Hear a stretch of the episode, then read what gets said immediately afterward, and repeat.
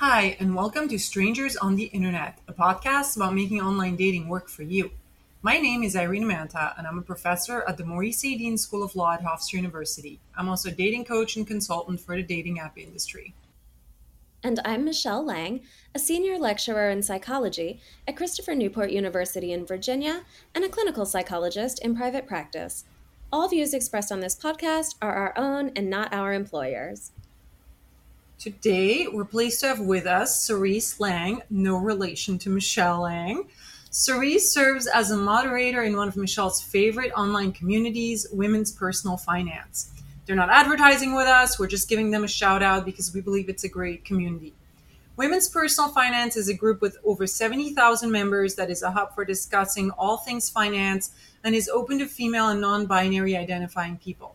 A theme that the group is big on promoting is that finances intersect with so many areas of our lives. We think financial considerations with respect to dating are one of those areas of intersection. And while today's topic is about women's financial concerns, we hope our listeners of any gender who date women will also appreciate hearing perspectives that may give them insight into the considerations faced by women that they're interested in dating.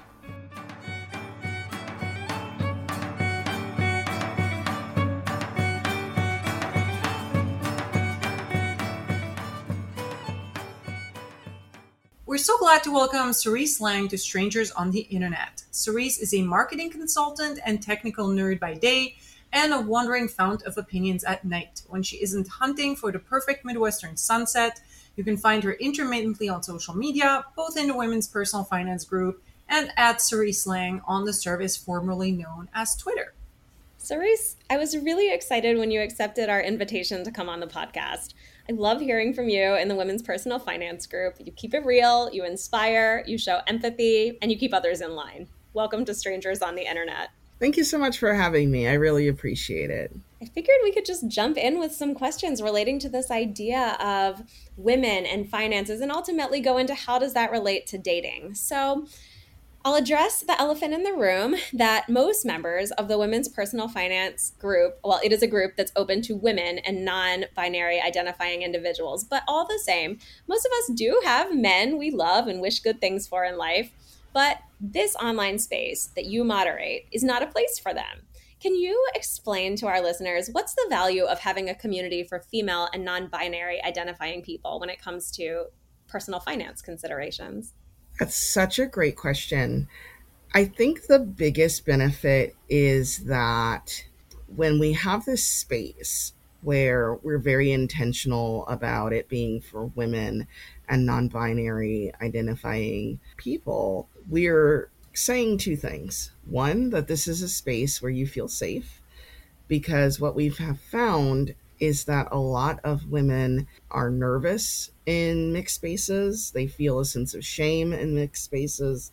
And then when you're not comfortable, when you have a lot of this prior programming in your head, it's really hard to cut through that to get answers.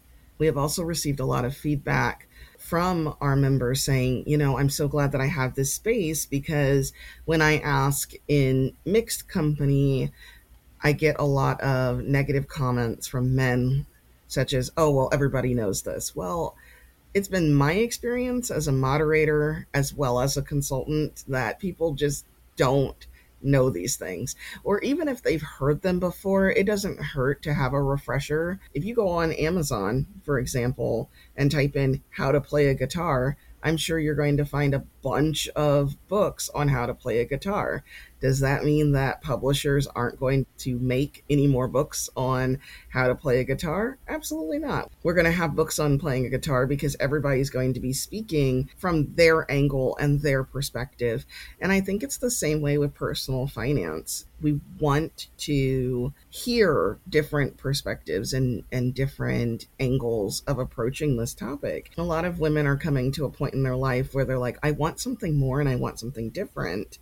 And I want to go ahead and have a space to ask those questions without feeling like, oh, everybody knows this, or oh, I'm so ashamed, or I'm embarrassed because I can open up any really newspaper, magazine, article, you name it, and see somebody successful why am I not successful yet? Am I behind? You're not behind. You're just coming from a different avenue with your own set of challenges and problems and things to overcome, but that doesn't mean that you're behind. To follow up on that, finances are something that people so rarely talk openly about, which can be detrimental to those who don't already have financial knowledge or privilege. There are a lot of statistics reflecting that women are underpaid and fare worse in salary negotiations relative to men, and that they're disproportionately overrepresented among those living in poverty. Women who have children but are no longer with the other parent often bear disproportionately high costs of child rearing. We've all heard stories as well of women being charged more for services like car and home repairs, and we know that some products marketed to women tend to cost more, even when they're not really different than similar products being marketed to men. So, like razors and skincare are examples of products that easily come to mind. A picture emerges of a financial landscape that's often not kind to women in our country and elsewhere. How does having a community to bounce ideas off of help address some of these issues? I love these questions. So, from my perspective, a community that's based on openness, compassion, and empathy is the perfect springboard to a better financial picture. Because when you're coming in as someone who hasn't made it financially. When I first started with WPF, I was in a completely different position in my life. I did not make a lot of money, and I found myself really struggling to climb the ladder. So, having that community to bounce ideas off of was really helpful for me because you're not just getting people who are in your shoes, you're getting people who are, you're getting people who have success in other arenas. So if you're sitting here starting out, you're in school, you have student loan debt, you might be talking to somebody who's been in their career path for 20 years and they can talk to you about not just what their life is like now, but the journey of climbing up that ladder and things to overcome. And as you start exchanging stories, you realize, hey, this woman is just like me. And if they can do it, I can do it. Because sometimes that support's really hard to find in our lives. Um, you know, my ideal world is everybody getting the support that they need all of the time. Unfortunately, the real world is that you can go a long time without feeling safe enough to talk about finances, to openly you know, say, hey, I would like to make more money. We have a lot of internal programming and mindset work that comes in as you first start talking about money, as you start growing the money that you have, and then as you start to look at what it takes to go to the next level while keeping your standard of living. Because money is one of those things that some of it's in our control, but a lot of things are not in our control. You know, I don't have a lever to pull for the government to do what I want. yeah, I think, you know, our podcast is called Strangers on the Internet. And the original thinking behind that was like with dating apps, people who you meet through the internet that you're willing to go out on dates with. But the fact of the matter is, online communities are like often a more positive example of strangers on the internet, um, where, and really, I want to highlight the idea of community there and just highlight a few things that you said.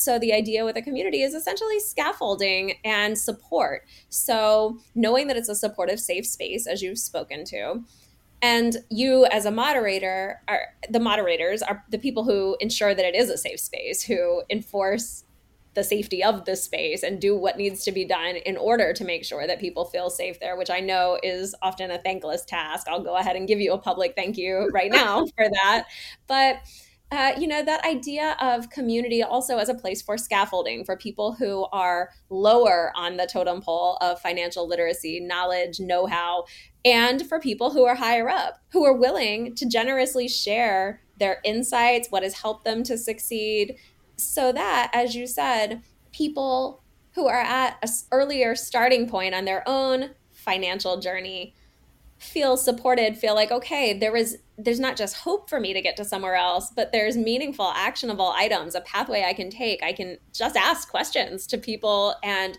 search through prior posts and see what good advice has already been given i know i personally have benefited from learning about effective negotiating tactics through the group. I've tried my hand at negotiating a raise a couple of times previous to joining this group that just were not successful. I did not get the raise, you know, or negotiating with car buying um, that was to limited success.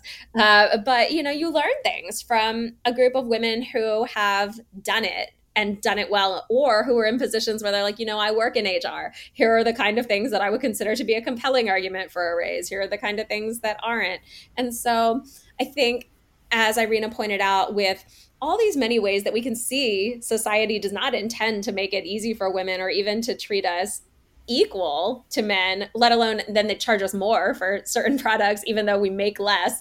Um, you know, it's so essential to be able to have a helping hand along the way. Since, as you said, Serise, there's some things we can't control about money. What we can control is how smart we are with the money that we do have available to us. So, there's not a question embedded in there, just a couple of points I wanted to highlight.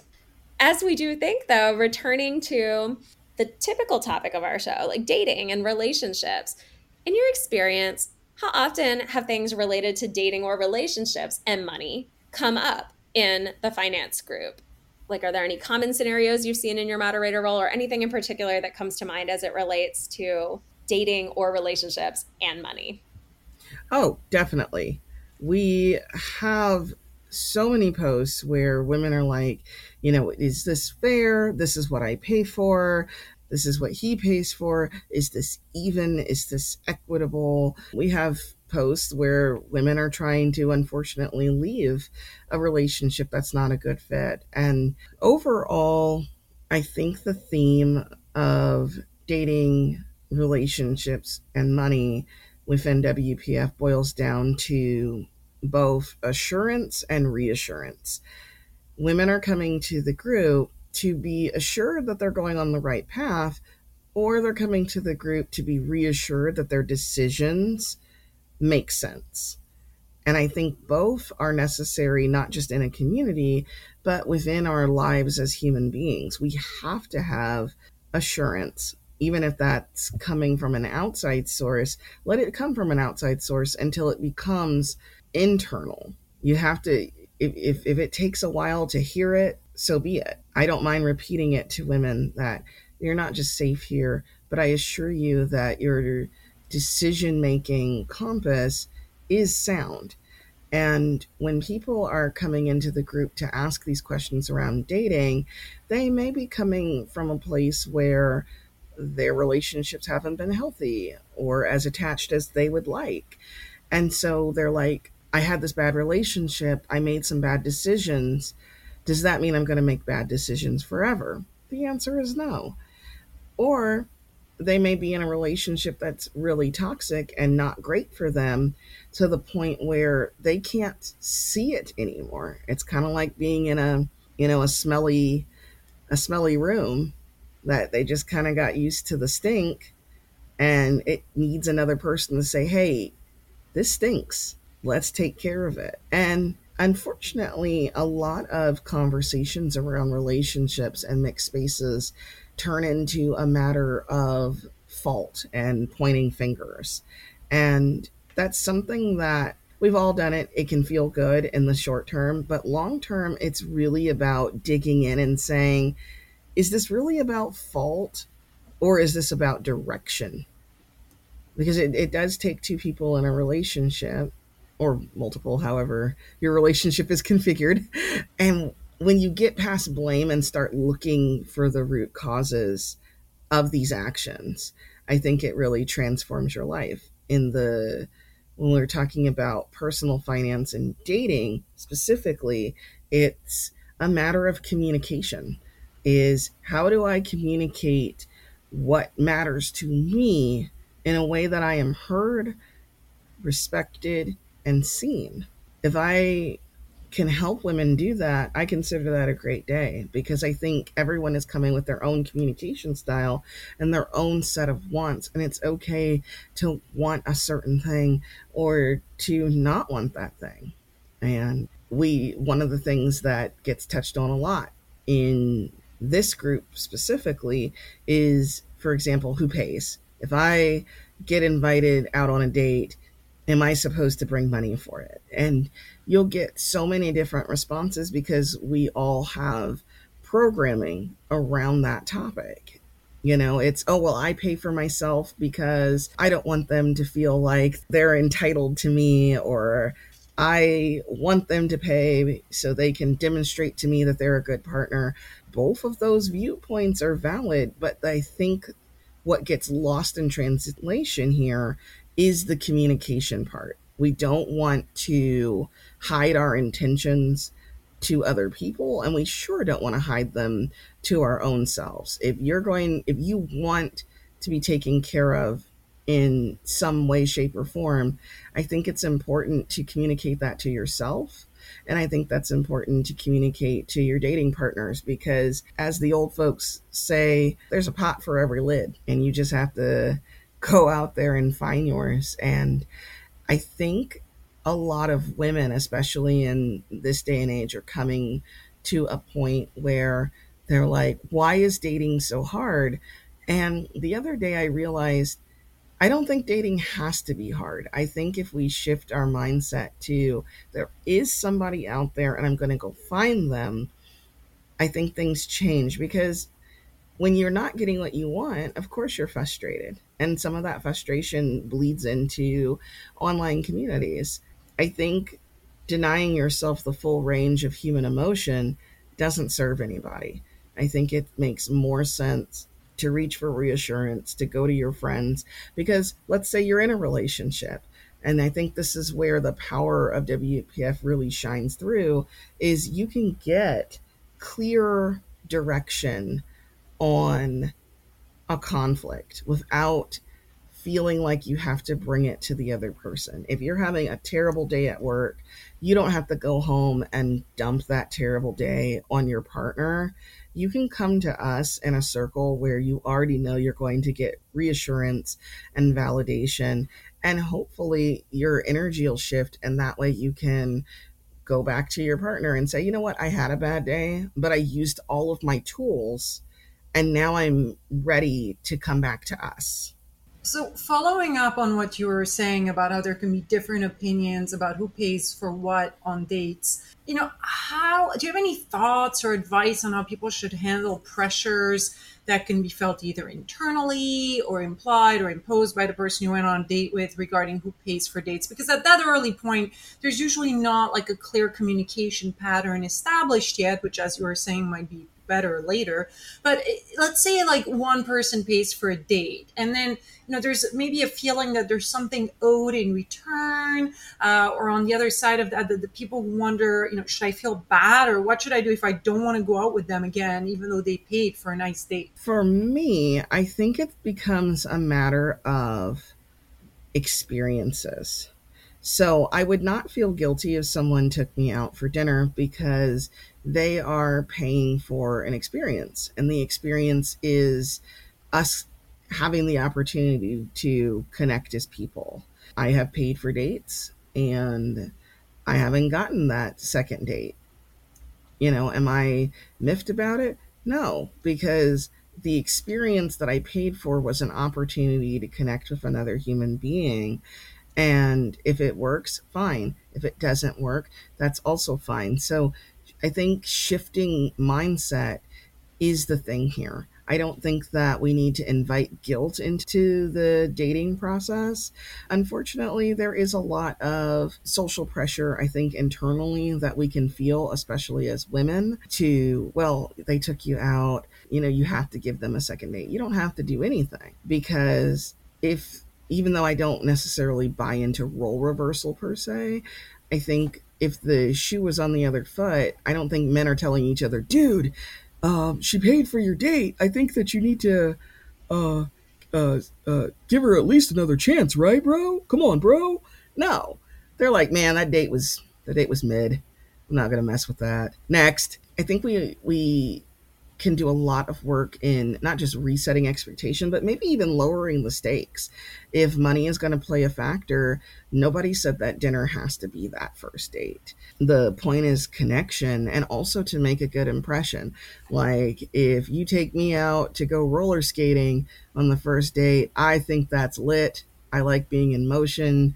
Uh, or if we do a scavenger hunt at the museum, that is also lit. You know, I, I, I have a long list of lit activities that don't have to be dinner. And I think if somebody really wants to get creative and dive into that, you're going to have a better experience than just dinner. So I maybe the answer is we have to not just rethink the money part, but rethink what activities are we willing to do to connect with another human being. I think that's a really great point. And also, so now I'll ask, I guess, a follow up question or just for comments from both of you, because Irina has also fairly recently, at the time of our recording, been interviewed for an article that talks about behavior on dates, such as people going on the date deciding okay i don't want to see this person again and and communicating that to the person and then the person asking them a venmo request being like then can you pay me back for like money i spent on you? And so i'd be curious irina if there's anything more you'd like to share with our listeners relating to that as well as Serise, like your reaction to to requests like that um, whether you I just I guess your reaction to it and whether you'd advise it, what you'd advise somebody to say if they get that kind of request so curious both of your thoughts on that. Irina you um, since you were quoted on it i know this is something you've already given some thought to. Yeah i mean look i think most people would agree that it's super inappropriate to ask for money afterwards because look like the person should not have offered to pay in the first place if this was contingent on whether you want to go out with them again or not. And I guess one thing I'm curious about, like knowing from Serise, is Serise, what you were saying about, you know, you were paying for the experience. I, I think part of what's happening in heterosexual situations is the men say, yeah, but wait a second, why am I expected to be the one to pay for that experience because we both had the experience of connecting with each other and of meeting with each other. And so, why isn't it the case that both men and women should participate in the cost of that? Especially because, look, a lot of women don't want an activity first date right? Like mm-hmm. some women are more quirky and like they're more interested in that, but many women really feel like no, like if he tries to do something cheap for the first date, that's saying something. So they are going to judge the man for that. And so it is true that many men are kind of being, you know, evaluated from the get go as to whether they pay or not. Now, I personally don't think that's an excuse for the Venmo request afterwards. And what I also spoke about with the reporters that, you know, didn't end up making it into the article is that women also take a lot more physical risks going on dates and spend more money on on clothes and makeup and other things. So there are a lot of complications here socially. But anyway, let me just throw all that at you and, and see what you think. Well, to echo that, yeah, I think there is a lot of expectations because you know, if I'm invited out to dinner, the silent expectation is that I would be doing my hair, that I would be doing my makeup, that I would be wearing certain clothes that and as women, that's a expensive thing. I mean, makeup, your average your average high-end foundation is $50. And for some brands that's even the bargain. that's that's not even as expensive as it can be. And we can argue back and forth on is makeup necessary, is nails necessary, is this necessary? But a lot of men, in my experience, also expect a certain degree of polish and what they feel is sophistication. So if I were to show up to this date and just, you know, jeans, um, some beat up sneakers, and a t shirt, a man's going to go to his friends like, oh man, she's not even putting in any effort. So if effort is supposed to go both ways, where men want a certain look, then why are women's expectations considered less than? If you expect me to look like a 10, then maybe paying for one is part and parcel of that experience. I think about this a lot being, you know, a black woman navigating the dating scene. where most of the people who are trying to take me out to dinner have been able to participate in this society at a level that I haven't. So you have the the reality of systemic disparity as well coming into play. So, you know, a man who has experienced the economy at a level that I haven't, you know, arguing with me over a steak, at that point you just want to pay yours and like head out. Because it's, you know, and if they're going to really be that pedantic like knowing my personality, I would probably just Venmo them and like toodles because money grows back. And I also think that a lot of this conversation is based on your own relationship with money. If you're somebody who's holding on to every dollar, as a lot of these Venmo requests seem to indicate, then, you know, you're going to want to hold that you're going to want to hold tight to every dollar and you're going to want to you know send a venmo request because you need to get your money back.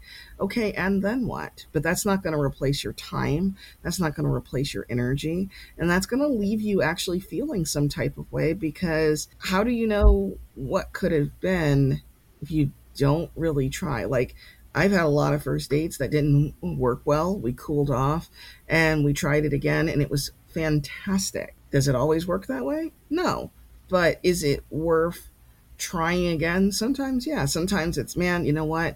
I was wearing those high heels and my heel broke and I was miserable and I felt like there was a rock in my shoe and I was limping as I walked and I was just in a bad mood that night. Moods happen, feelings come and go. Would I ever Venmo a guy um, to get my money back after paying for him? Probably not would I see a guy who um, sent me a Venmo request to get his expenses covered? No, I wouldn't. Not because he asked for money, but because what he's saying is it would be like if he bought something at a store and was like, I'm going to, I need a refund on this. Can you really refund a personal experience?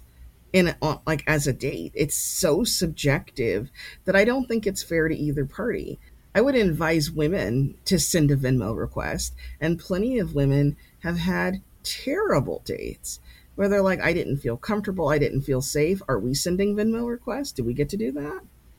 Do we get to say, you know what? You stepped on my foot as we left the restaurant, and I know you didn't mean it, but like you didn't check to see if I was okay. I left your house and you didn't, you know, message me to to ask if I made it home. You know, I need I need compensation for those things. I mean, I think opening the door for all of these compensation requests would be pretty wild. I just really love the idea, the way you think about dating as you're paying for and investing in an experience. And so valuing it in that sense rather than an investment that necessarily is going to pay off with that person in the future sometimes what you take away from the experience is i learned something about myself and what i don't like you know that i can apply to future dating maybe with you or with someone else you know there's still value to as you said getting to just spend time with another human being one on one, Um, but also what you can learn about it, whether it applies to you and them in the future or whether it just applies to you in the future. So I really love that idea. I hope our listeners consider espousing that way of thinking about a date because there's so much about dating that's frustrating and doesn't feel good. And if you really think about it as an experience that hopefully will be some level of fun or at the very least that you learn something from I think that should help people to feel like they're getting some kind of meaningful return on investment. And it also highlights, so as far as like what you're going to do on this date and how upset you're going to be if it doesn't work out exactly the way you wanted, I think it highlights what you had said about communication, the importance of clear communication, and about values. Like, what does matter to me? Is it more important that I put myself out there and tried to connect with somebody? Or is it more important that I hoard the money that I spend on that, that I'm not actually taking any risk because I feel like I can just get that money back if it didn't work out the way I wanted. Probably most importantly, the communication piece, though, for people to communicate on the front end wherever possible. Maybe in direct conversation where they say something like, Hey, I feel most comfortable going Dutch on this date, just splitting the costs or if you communicate it in some other kind of way, um, like I'd like to take you out on this date. Oh, and I guess that's one other point I have is Serise, you had mentioned you've paid for dates before and didn't expect anything other than the experience together. You know, as I think about that, like who pays and what are the considerations we should take into account there, you know, equity definitely comes to mind for me. And if not equity exactly, then at least the idea of don't agree to do something you can't afford. So, if I'm in a financial position where what I can afford is to go on a date to the park or to a free concert or something, you know, offer that up. If what I can afford is something like a nice dinner out and I have the means to afford that, and it's not a huge it's not going to be a huge disaster to me if the worst case scenario is that person doesn't want to see me again or i don't want to see them again. You know you're spending the money on something that you can afford. So those are some things i'm reflecting on from what all you've been saying here but it also leads to a question i have for you which is do you have any thoughts or tips on how to stick to a person's own financial comfort zone while dating. So, for example, not getting pressured into spending money that they're uncomfortable with spending or going on dates that are some uncomfortable cost.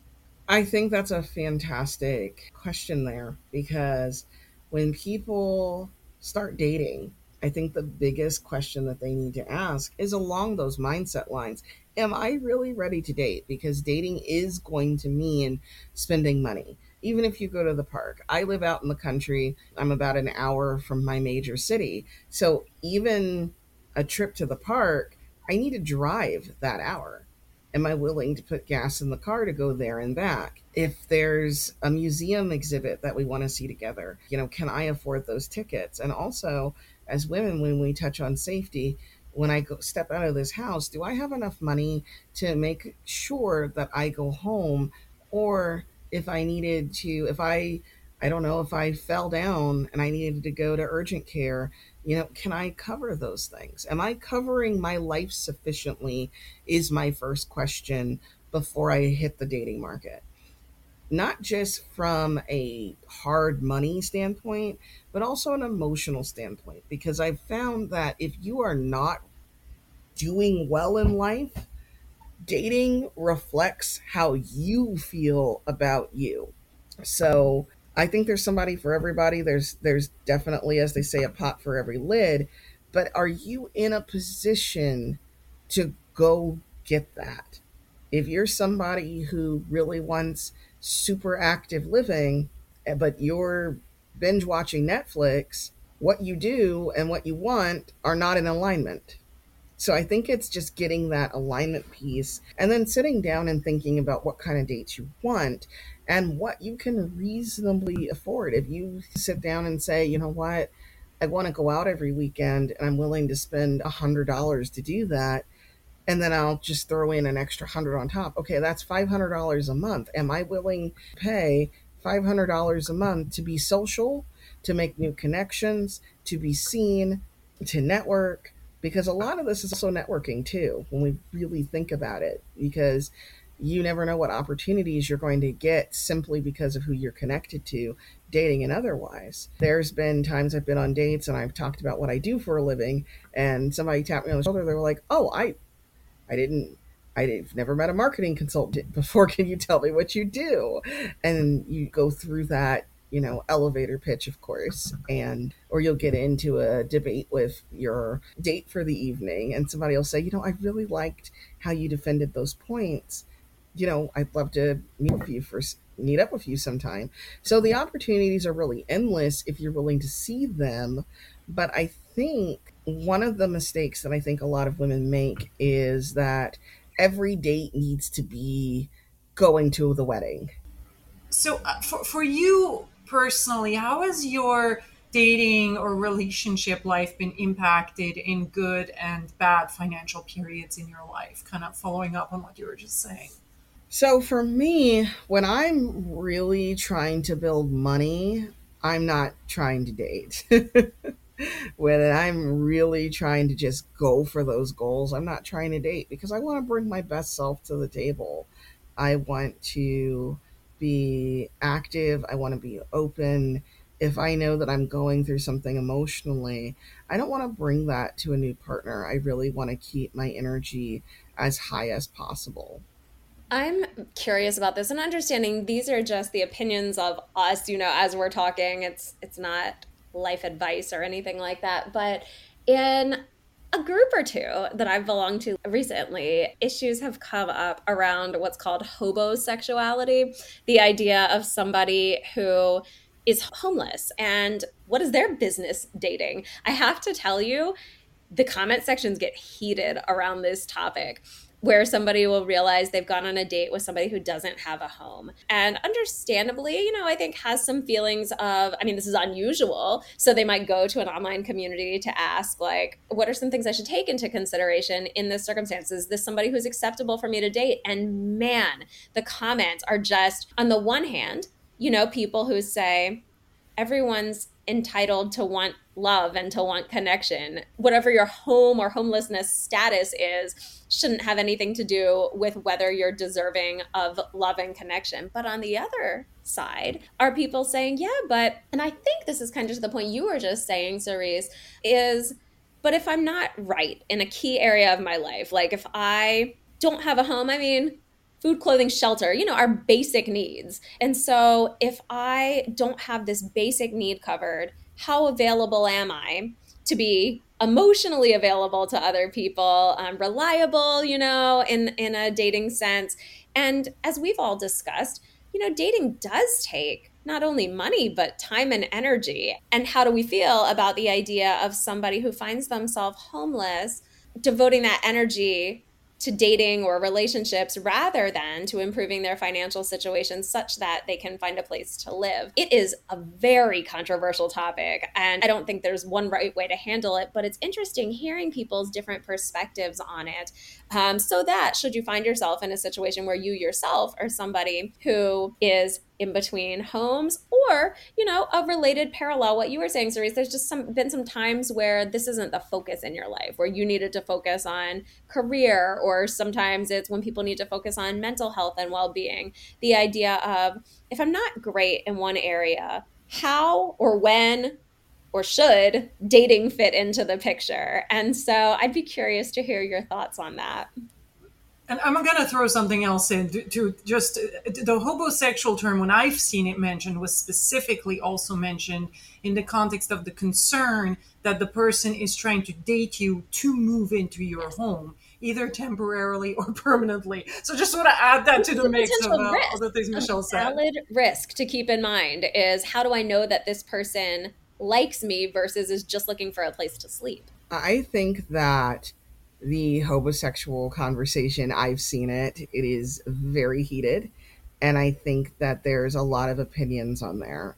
My opinion, and I've been homeless before a couple of times um, in my life, and people definitely look at you differently when you don't have a place to live because that is something that is considered a basic. And so I think that solving that problem um, within your life has to take priority. In a perfect world, would people be able to find love anywhere you find it? Sure. But this world's not perfect. And we have to realistically think both for the person who's unhoused and the person that they're trying to date. So if I don't have a place to live, that is the first thing in my mind. That is the number one thing in my mind. How am I really dating somebody else if I'm struggling to live somewhere. And it also puts pressure on the person that you're trying to date because it's like, if I don't let them into my house, am I perpetuating the problem? I see a human in need and I'm not helping them. Am I a bad person? I don't think so because I think if you invite someone into your home who doesn't necessarily have a plan to get their own place, you're creating other problems. And also the other person isn't really safe either because they have a timer above their head proverbially speaking that's ticking. So even if they do move in they're like oh man i have all this pressure to leave. Where am i going to go next? And then the person that they're staying with is like man if i kick them out i really haven't solved the problem so it's not something that i would recommend for either party. And I was very, very fortunate to have a path to having a home again, but it did not stem from dating somebody. And I just don't, I just can't recommend that because there's just, when you create that level of expectation in a relationship, I don't think that relationship is fair for either party. I think that makes a ton of sense. The idea of, you know, our first impulse is to think, are we being unfair to people who are already in a tough spot by by saying, well, I don't consider you to be dateable. But you know, you are saying, I don't consider the circumstances ideal for dating right now. Um, not a statement on you as a person, but rather on the circumstances. But then, yes, secondarily, something that doesn't as easily come to mind, but is at least easily an equally important point is it's not safe for the unhoused person either because like you said there's that ticking clock but there's also this sense of i need to make this person happy at all times so that they don't turn on me. And and then you run the risk of not being able to be your authentic self. And so if there are feelings that are developing how do we know that those feelings are developing for who each person genuinely is rather than what somebody feels like they need to say to maintain a situation. So, you know, I'm so glad we did touch upon this issue, even though it's something where there's a lot of complexity to it, a lot of considerations, and and certainly we think that anyone is deserving of love and and to be able to enjoy the company of other people. But I think what talking about it is helping us to get at is, but priorities do need to be important. You have to prioritize your basic needs and your basic wellness because to date successfully, you know, you need to be in a good spot yourself as a person, not just with respect to your finances, but also with respect to, you know, your mental well being. Sure, we're all a work in progress, but you need to be able to show up feeling okay so that you are not dependent on the date for something that's going to make or break your night, your week, your sense of self, or your life. And so I think that's all really important. So, Serise, I also have a story and a related question for you. This is something that's been on my mind because it was a little while ago. I had a conversation with a man where he was a bit put off by a woman's dating profile saying something like, Don't waste my time. And in talking to me about it, he also mentioned that she was a mother. So I put a couple pieces together. And I don't know this particular woman. So I did make some assumptions here. I wasn't saying it's necessarily true for her, but I'm saying, hey, here are some things you might want to consider when you see something like, don't waste my time on a profile, especially the profile of a mother.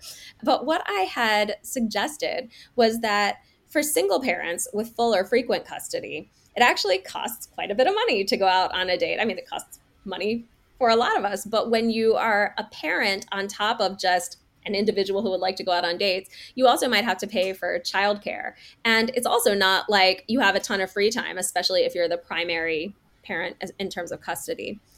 And so I pointed out maybe she's just being honest about how important her time is to her maybe perhaps because people had been flaky with her in the past and it ended up being wasted time and money when she might not have had much of either to spare. So, to the credit of the man I was talking to about this, he was totally rocked by this idea and he was very sympathetic to it. It just never occurred to him that there might be some non hostile reason why somebody might essentially say, Don't waste my time. But, you know, it did make me realize that that isn't obvious to everyone.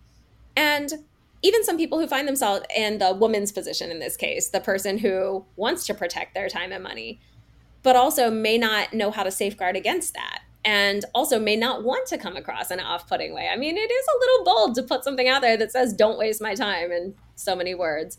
So, Serise, what are your thoughts on the idea that time is money as it relates to dating? I think time is definitely money, especially as I think of not just the dating experiences that I've had, but as a moderator listening to the dating experiences of women within women's personal finance.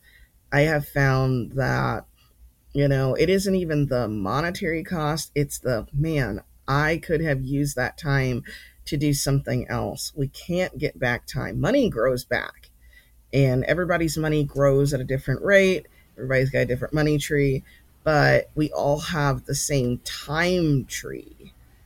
you know, the same 24 hours. And sometimes it's even less than that, especially if you have other responsibilities. I'm a caregiver. I take care of my two older brothers. And so if a man wants my time, it's like I've got to make sure that I have my contingencies in place, that I have all my logistics in place. And so if some guy is like trying to date, but actually he's not really dating, he's just looking for a hookup, it's like I've driven an hour, I've spent money to come see you, you know, but your intentions were not direct. And I think that's really where that communication piece comes in. I don't think it necessarily has to be don't waste my time on profiles because honestly, they're not going to read them. The people who are going to waste your time the most are going to be like, up, swipe right. Your picture is really what I liked. And if I can get in with you, I can get in with you. I think it really comes to being open to hearing the full message a person is saying, including the things that they don't say. If they're not responsive, if they're not enthusiastic, if you feel like they could choose between you and someone else, like, oh, do I want the apple juice or the orange juice? Eh, okay, you're not a breakfast item, you're a person. Thank you. I have one more question that I wanted to ask you about kind of a tough topic, which is, you know, not everyone who's dating is a serial dater. Some people who are dating are coming back into the dating world after a failed marriage of any number of years. I mean, there are some people who are coming back into the dating world in their 40s or 50s after having been married for decades. And something that I find really concerning that I've seen some in the women's personal finance group as well as in other online communities that I belong to is how little some women know about finances just because they've never been taught. You know, thanks society for not teaching that in high school or telling us that women need to know these things. Um, but also, women who have left that up to their partners to manage and only realize at a later stage that I'm in financial trouble, whether if it's because their partner admits to some financial impropriety, mismanaging of their funds, and is like, you know how you thought I've been going to work for the last three months, or like all those savings we build up together? I've like had I've been irresponsibly spending that money or lying to you about how much I'm bringing in or where our money is, and now it's gone. And it has just been really surprising to me the number of women who know so little about their own financial situation and just financial literacy in general. So I'm curious for you if you could offer up some words on why it's important for women to prioritize their financial health and literacy. I mean, just like kind of in general, but also, I guess, as it relates to dating, because we recognize that dating and other forms of personal entertainment present competing interests that there's things we might want to spend our money on and there's also things like well we don't want my boyfriend to or husband you know to think that i'm questioning him or he's just always managed the money. I don't know how to get into that conversation. I'd be curious if you have any thoughts on how to start developing that financial literacy and why it is important for women to prioritize their financial health? I think where it starts is like everything else, it's going to be in your mind, how you see yourself, how you value yourself. I value myself enough to believe that everything should be monitored. No company in the world would just wait three months before they check on something. I mean, if we want something to run well, if we want something to run well, we have to be purposeful, which means knowing what where everything is in your life as well as the life that you share with someone else. So if you're going to combine finances, for example, you would want to be able to get in there anytime you want to monitor so that you're seeing a pattern. If you feel like the person is spending more money than they should, that's a conversation you can have. Hey, you know, I know that you and I discussed a certain goal that we want to get together. That's where you step in and say, okay, I know that we talked about this goal. I'm showing, per this bank statement, that instead of working towards that goal, these are the purchases that I see. Could we talk about that?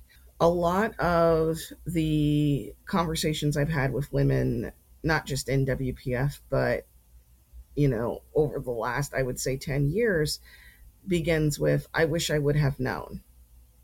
I wish I would have known the spending pattern was going to be like this. I wish I would have known that they were a spender. I wish I would have known that they weren't going to make good choices.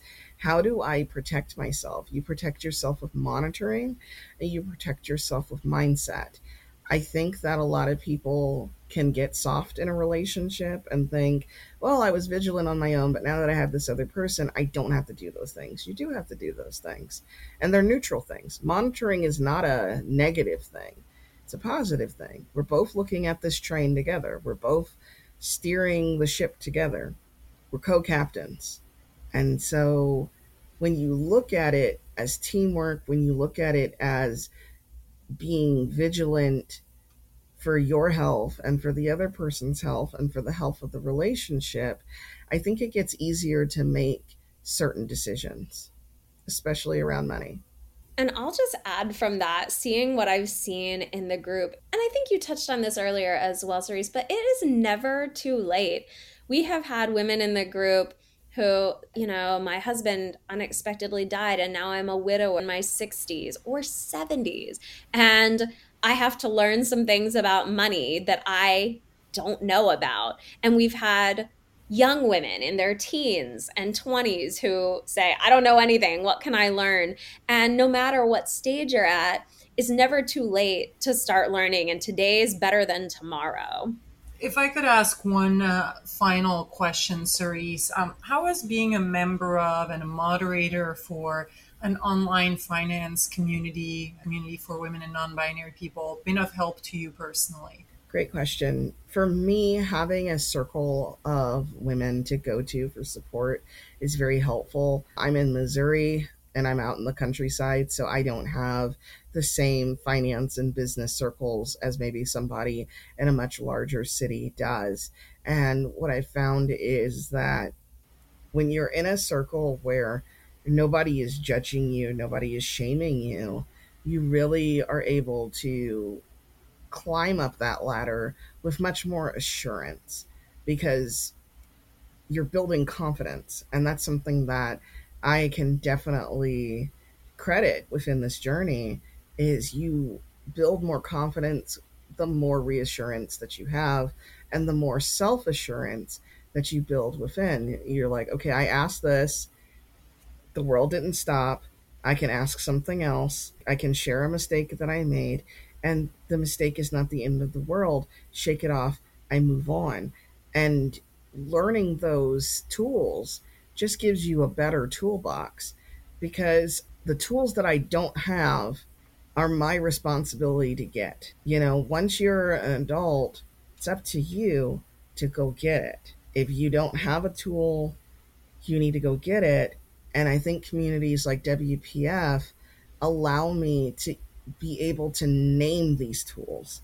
Like, you know, it's like it's not just a wrench, it's this wrench that we use for sinks and toilets. Oh, okay. Now we understand the purpose behind this tool, and it's not just a chunk of metal. We can use these things springboard into something new. And being around women with the same mindset, with similar mindsets, to just go out there and get it. Iron sharpens iron, and I'm very grateful for the community, both as a member and then also being asked to be a moderator. I'm very thankful for those things. Thank you so much for joining us, Serise, and sharing your wisdom with us. Uh, and for our listeners who want to learn more about the Women Personal Finance Group, we have included a link to their information in the show notes.